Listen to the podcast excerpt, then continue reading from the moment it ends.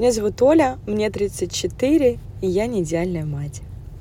Моему сыну через месяц будет 5. Вообще, мое материнство постоянно сопровождает чувство вины. Мой ребенок ест далеко не только полезную еду, смотрит мультики, не всегда чистит зубы. Но это ерунда. А бывает все намного хуже. Я бизнес-тренер, и последний год моя карьера стремительно растет. И вроде надо радоваться, но есть огромное но. Командировки – Бывает, что я уезжаю четыре раза за месяц по несколько дней. А в сентябре было худшее, что случалось со мной. Мы уезжали вместе с мужем на конференцию в Москву на пять дней. Федор должен был остаться с бабушкой. Утром она приехала, а мы собирались на самолет. Обычно сын спокойно реагировал на мои отъезды, но не в этот раз. В дверях он жутко расплакался. Он рыдал, хватал меня за пальто, кричал «Мамочка, не бросай меня!», умолял остаться. Мое сердце разбивалось в дребезги. Даже сейчас, когда я об этом вспоминаю, не могу сдержать слез. Тогда я закусила губу и, сдерживая рыдание, убежала. По дороге в аэропорт я ревела.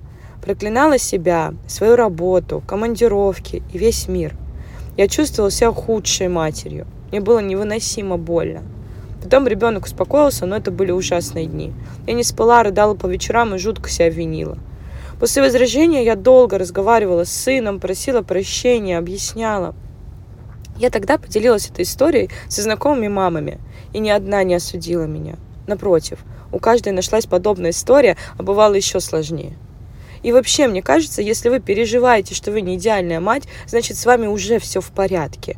Ведь наши дети берут с нас пример. Они видят, что мы живые, что мы чувствуем разное, но стараемся справляться. Они часто сильнее и мудрее, чем нам кажется. И даже сильнее и мудрее, чем мы. Идеальных людей не существует. Но ведь главное, что мы любим своих детей так, как можем. А я обнимаю каждую маму, которой тяжело. Все пройдет. Мы точно справимся. Потому что вместе с ребенком в роддоме нам выдают невероятную силу. Главное в нее поверить. И поддерживать тех, кто рядом. И никогда никого не осуждать. А я надеюсь, что для кого-то моя история тоже станет поддержкой. От всего сердца благодарю любимый фонд «Солнечный город» за этот проект. Неидеальная мать Ольга Сотникова. Этот подкаст – часть нашей благотворительной акции «Неидеальная мать». Ее цель – поддержать мам с детьми, которые испытывают разные трудности.